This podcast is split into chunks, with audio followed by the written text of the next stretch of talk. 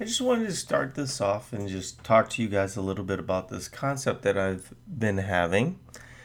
And there's some things that you're so passionate about that it wakes you up very early. And I am up very early this morning. It's a Sunday, February 14th. It's Valentine's Day. So this will be my love letter to the world. Um, what I'm doing is basically just working through a concept that is that has two working titles.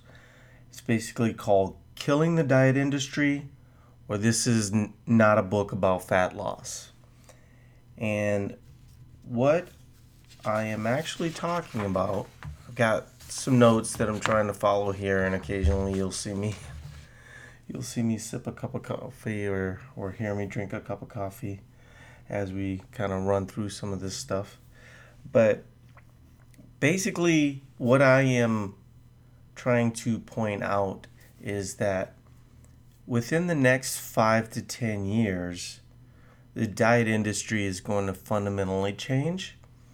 And what I think will become very clear in that time is that we started that at Eat to Perform. It's not that the concepts of Eat to Perform are foreign to the exercise physiology world or the strength and training world or, or anything like that because people have known that to you know get a good response from people you know and in their world people are athletes but i argue that we're we're all trying to thrive and get better so therefore we're all athletes I'm not certainly the first person to say that. But in 10 years, when the diet industry is on its last legs begging for forgiveness, I want it to be known that 60 people did that. And, you know, by that time, I'm sure we'll be much bigger. But what we've built at Eat to Perform has happened based on the passion of what is currently about 60 people. And, and like i said you know we're growing at leaps and bounds. And what's interesting about that is a lot of times when you're like publishing a book or you're reaching out to publishers or something of that nature, you almost have to kind of beg these people to kind of get your message out there, and then you you still have to do all the work anyway. Um, so it's, it's sort of funny. The difference being now that we have you know 1.5 million fans, and every day our content gets consumed by roughly 5 million people. So I can just sit here on this mic drinking coffee um, I'm hoping not to curse too much, but occasionally some concepts require more passion, and you show passion with words. And so occasionally those types of things will slip out because it's the best way to tell the story. What's interesting about Eat to Perform is that when we first started off, the first video, I actually, you know, it's it's Valentine's Day. Um, two days ago was actually when Eat to Perform first started, which was uh, February 12th. The first video I ever put up was a well-known athlete named Neil Maddox, and he was eating a donut post-workout. And at that time, there was a lot of conversation about clean eating and you know making sure that people were eating a lot of meats and veggies with very little starches. And this video stood in contrast of that.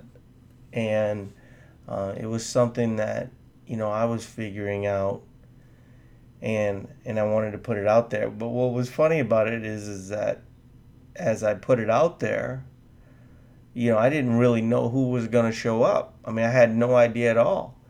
And uh, when I first started writing the blog, I was writing it with uh, a friend of mine who I asked to help me edit it because, frankly, my writing's not all that great. Um, the, the other thing I love about this format, and I like reading or, or consuming audiobooks in general and podcasts, is because you can hear the person's excitement as they talk.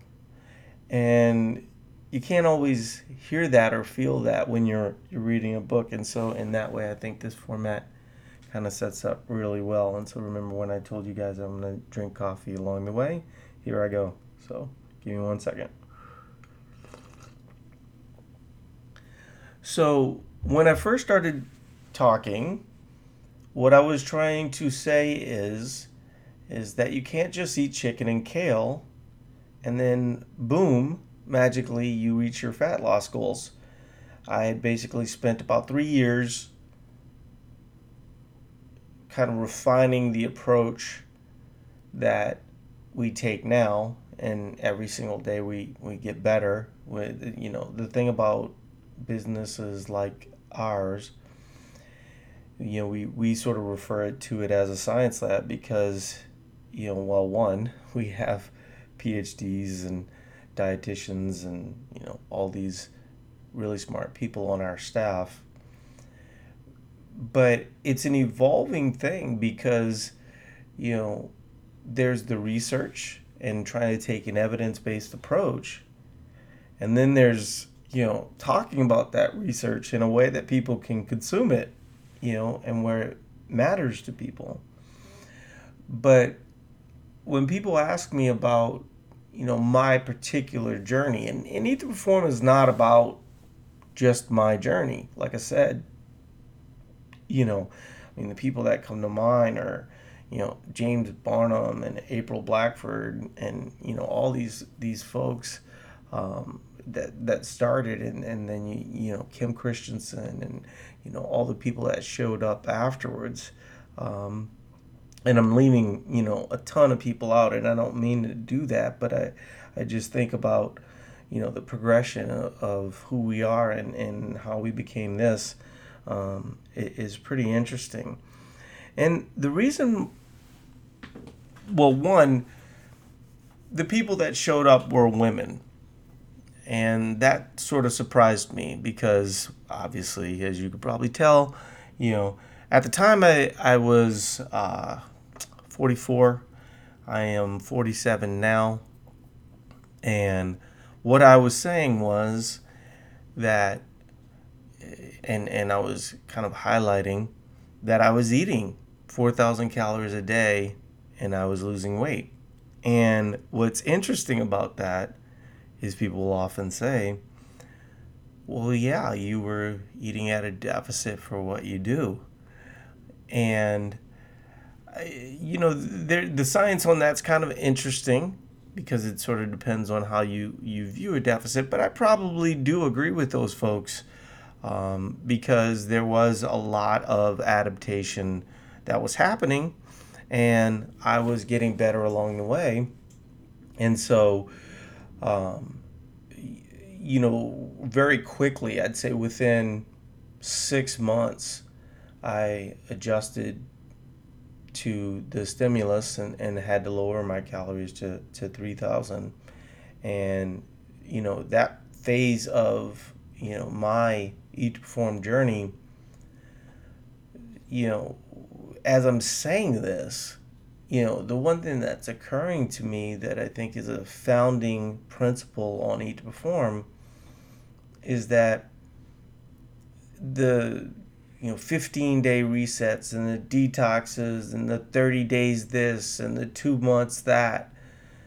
You know when i look back at at this and when i think that a lot of the the staff you know looks back at this we think of it in in years and months. And you know this little period was you know when my um, marathon time you know, went down to whatever. And, and as I'm saying marathon time or talking about squatting or something like that, you know, you always get kind of scared that someone's going to hear that and they're going to go that's that's not me you know and and then they leave and you don't have a chance to to just explain to them how their body works and and why you know eating you know an appropriate amount for what you do is a very important part of being being a human being. And so I wanted to kind of start that process or start that conversation by talking to why when all these, you know, 30 to 50 year old women showed up at my site, I was able to talk to them and I was able to calm them down because when we put up that donut video and subsequent cinnamon roll challenge within probably a week of the, the site starting, there was a lot of people intrigued, and a lot of people took me up on the cinnamon roll challenge. And I'll talk a little bit about that, you know, here in a second. But there was also a lot of people that were panicked because I was saying that you could eat sugar responsibly and that you could eat an adequate amount of food. And and at that time you know the idea that you could eat starches and carbs was like oh wow you know that's crazy. And so, um, but when I first started off and we had all these women that showed up because I was talking about fat loss and eating an adequate amount for what you do and and and part of that, you know, reflects your metabolism. I was able to have those conversations with women very subtly and very delicately. When it first started off, we had one basic principle, and the basic principle was that we weren't going to be negative. And if you remember 2012 internet, there was all these social media companies and all of them were saying you have to be controversial, you have to, you know, put your flag in the ground and and stake your claim and part of having that flag in the ground kind of resulted in kind of this controversial stance and, and you were uh, constantly fighting with people that disagreed with you and what i was simply saying was that we're an editorial and you know we were bringing scientific ideas that were founded in research. And, you know, we, we first started off, we were reciting a lot of the studies that we were basing the information off of, the studies that, you know, I had spent the last three years kind of finding and, you know, and sort of evolving those ideas along the way. I do I do consider my journey the the eight to ten years um, from from this day. So roughly, at you know, started off about when I was thirty nine. Um, you know, it's 2016, so you know that would have been 2007, 2008.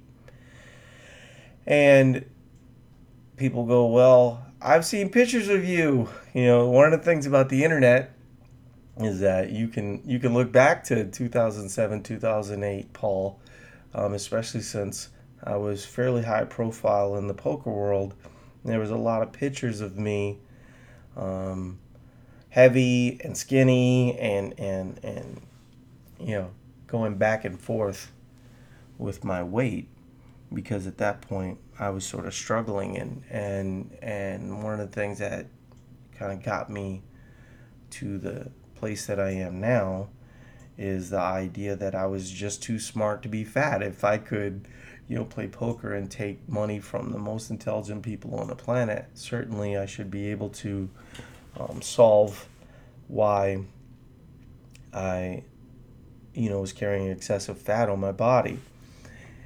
And what's interesting about that idea more than anything is that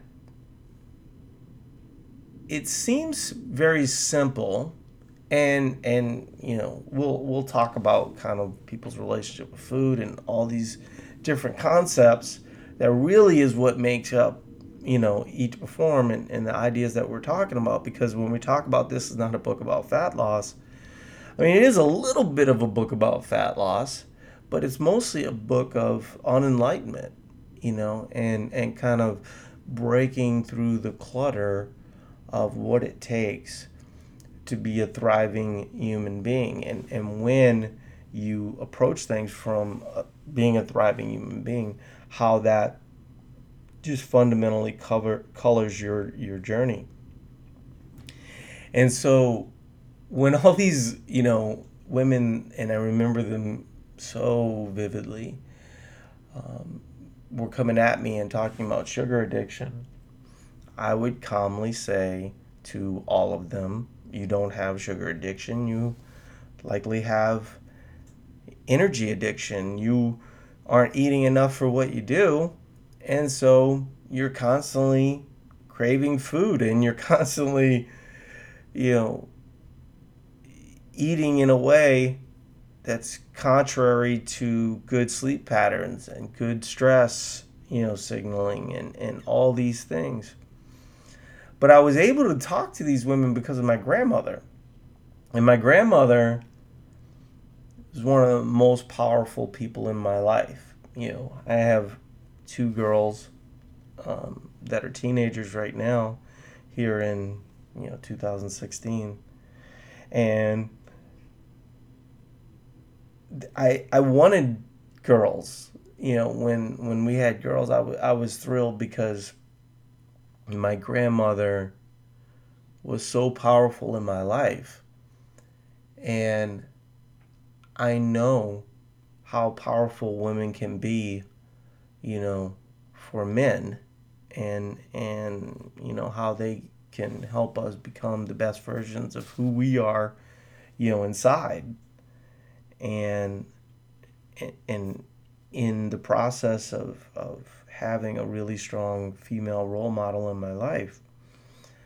You know, I met my wife, who's a really strong person, and you know, she is really you know, a great example. She's, you know, I mean, it sounds weird, but you know, there's a lot of my grandmother and in my wife. And you know, in the process of our relationship, I've built my you know my wife up. She's built me up.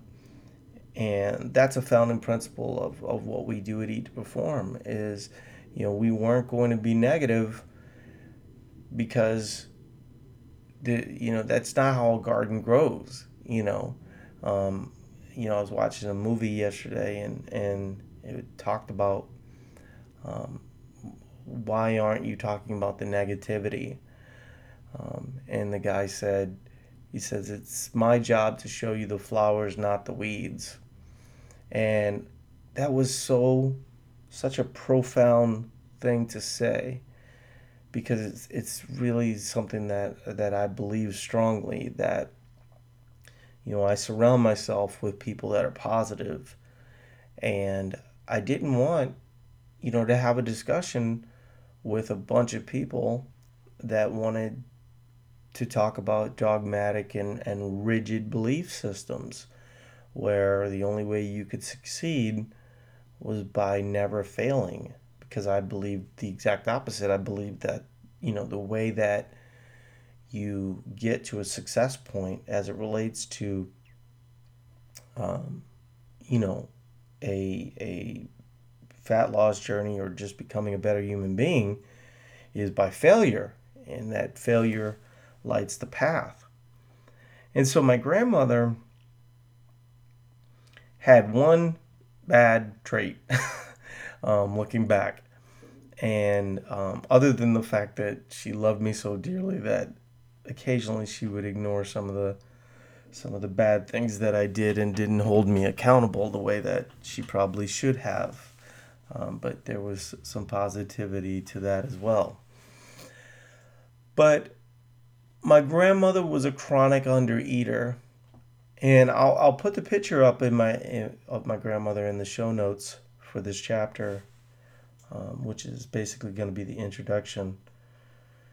And you're to see that you know my grandmother was was you know a curvy gal. She was you know she was a a, a bigger woman. Um, you know I think that she probably you know, did fall in the obese scale, especially later in her life. Um, but in the picture that you're going to see, you're going to see, you know, a woman in her mid 40s that basically just lost her way and just got confused by all the messages of the emerging diet industry at that point. I think that we all look at the diet industry and, and, and think that, you know, it's been around forever. It, it hasn't. You know, Weight Watchers started, I believe, in 1968. Um, the zone was like mid 1970s, and all of those were supposed to be easy answers for calorie consumption. And the idea being that, you know, calories in, calories out mattered a great deal. And I agree that calories in, calories out does matter, but the way that they were describing it was down, down, down was the answer. And ultimately, that's left us with an ob- obesity epidemic, much less capable in that process. And, you know, it's just not, not been a good thing. Um, I'll end this chapter with kind of the basic idea that we base a lot of stuff on and we talk about a lot. And you'll hear, you know, my discussions with Dr. Tracy Mann, um, Dr. Stephen Blair. Um, I'm just trying to think of, you know, just the litany of people other than the, the doctors that we have on staff. But all of them reference this one study because it was so fundamental to really point out that that we went wrong, you know, right around that, you know, 1960s part. And and Weight Watchers is a billion dollar company, and so you know, I mean, they're going to be, um, you know, seen as kind of a, a big evil here um, I, I mean, just between, you know, you, me, and the five other million people that'll listen to this within the next two days, you know, I don't consider Weight Watchers a bad or evil company. I think that, you know, they're trying to do good based on the, the limited concepts and ideas that they have as it relates to food. But one of the things that I tell my staff, you know, is for us to win, you know, people like Weight Watchers need to lose. And, and and all the big brands, you know, Slim Fast and you know all the detoxes and the ab people and uh, really even the extreme exercise folks, you know, um, you know if you look at something like you know P90X as an example, the, these these people you know they'll often give nutrition advice based on very simplistic ideas. I mean you know could you make an argument for meats and veggies? Absolutely. I mean you know i, I don't think you know i mean unless you're kind of vegetarian which is you know probably an idea that'll come up in in the book because we we don't distinguish between you know meat eaters and non-meat eaters. We we just distinguish between are you eating an adequate amount of food for what you do, and certainly if you are eating an adequate amount for what you do, and you're constantly improving what you do, you know, getting your your protein from plants um, is as good, if not better, you know, for a lot of people, just based on you know their allergies or, or whatever. And so, you know, we don't have kind of like this, you know, negative stance as it relates to getting, you know, energy from plants.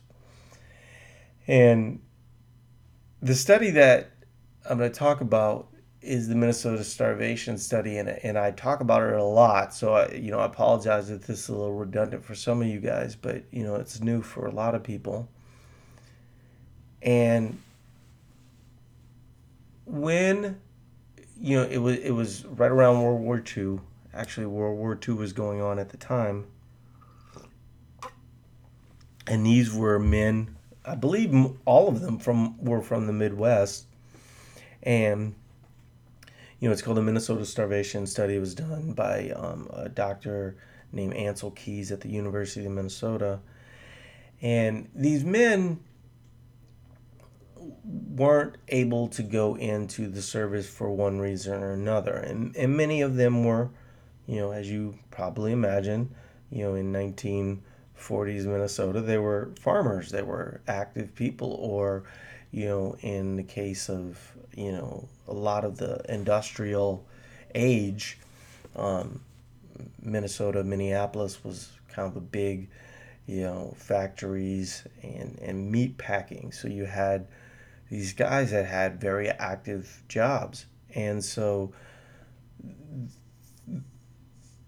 the study that they did and and how it was laid out is really something that can't be replicated because of the the amount of harm that these guys agreed that these doctors could put on them.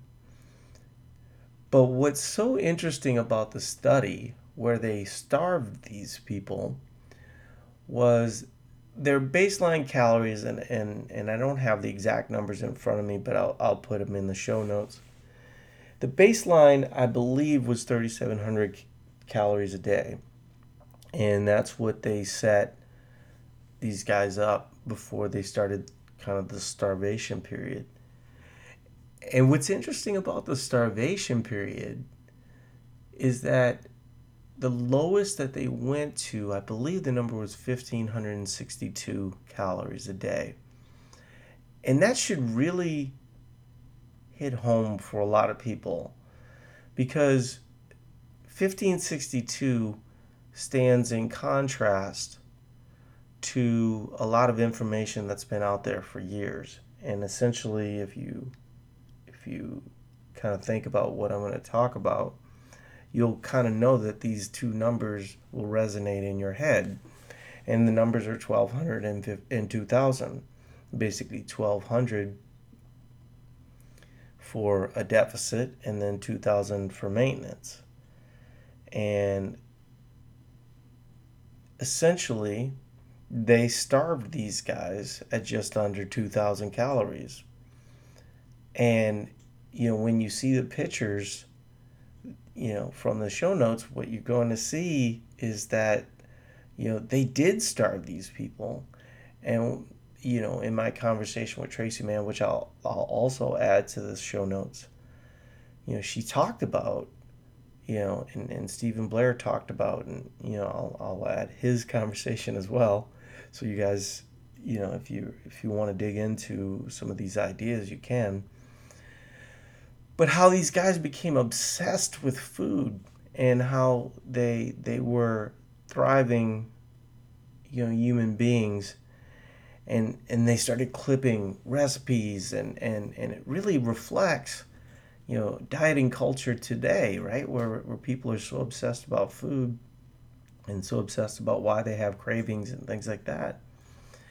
And just the the mental aspect of how dieting tears you down and, and that the more that you diet, the less of a human being you become. And you know, it doesn't mean that you know, some days you wouldn't be in a bit of a deficit, and some days you might be in a little bit of a surplus. But the way that we think about food in general is pretty unscientific.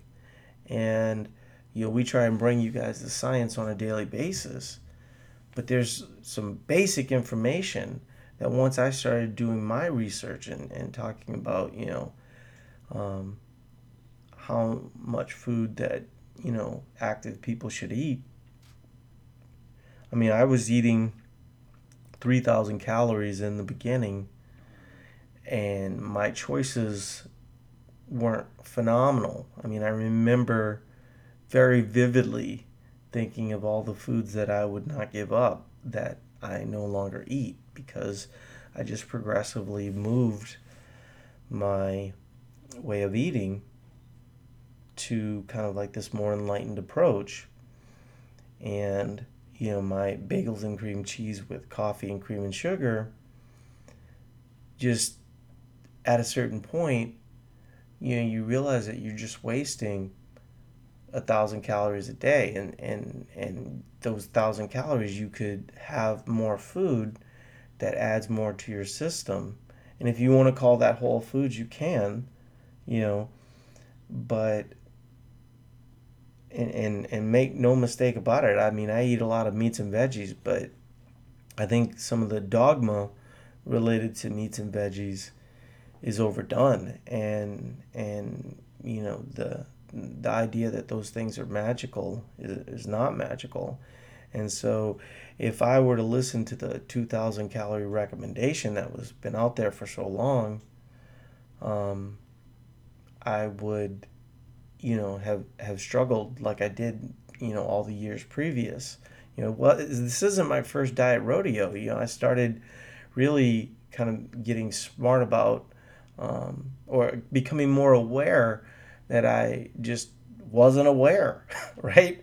And you know, in that process, you know, uh, you know that 1200 to 2000 calorie range where you're basically just starving yourself um, and, and you don't want to do anything that was my grandmother's problem right she she was under eating and so, you know, my grandmother was sort of known for just like sitting around this kitchen table and not doing very much. And and ultimately she just rotted away because she allowed her metabolism to just get crushed, you know, by all of this diet information. And and you know, in in my way of thinking, you know, dieting killed my grandmother you know and and i think that that's important to say because you know when you don't eat an adequate amount for what you do you don't feel like doing anything.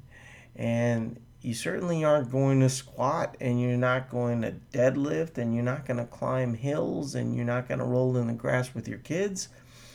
And and all those things are important and i think that you know for myself when when you know, dieting was dominating my life for a while there, you know, I was becoming less of a father. You know, for men, you know, it robs us of testosterone. The fact that, you know, so many 40 year old men are turning to Viagra um, and, and, you know, are getting tested for low testosterone. This is not lost on me, you know. Um, that was that was a part of my journey. I mean, not the Viagra part, but just, you know, not, you know, loss of libido as it relates to under eating was, was kind of a big thing. And, you know, once I started eating an adequate amount for what I do, it, it sort of changed everything and it changed my relationship with my wife, you know, um, and, you know, well, that'll probably, you know, it's sort of a theme with me, but, you know, I, I just believe that as human beings. Like we're in a fight every single day of our life to to stay alive, and and you know it's hard to want to be in that fight when you're also under eating and you're underfed and you don't feel like doing anything because you know you believe or at least you're being told that that's the way that you have to do it and I'm sitting here telling you right now, and I will end this chapter on this note, that that's not the way to do it. The way to do it is to eat an adequate amount for what you're doing most of the time and then continuously working on getting better as a human being. It doesn't mean that, you know, you know, as a female, you need to f- put 400 pounds on your back and sit down and get up. But it does mean that, you know, you have to provide yourself enough energy to get through the day and to sleep well and to rest and recover and so that that'll be a lot of the, the aspects that we're going to break down throughout the course of this book. Anyway, I appreciate everybody listening. If you're interested in signing up for Eat to Perform, obviously I'd love it if you did that. Uh, there's always a link at the top of the site where you can join at a relatively inexpensive price and, and work with all of our coaches, get meal planning templates, all that cool stuff. So appreciate everybody listening. This chapter went a little bit long, but we had a lot to cover. So I appreciate everybody hanging in there with me. Talk to you later.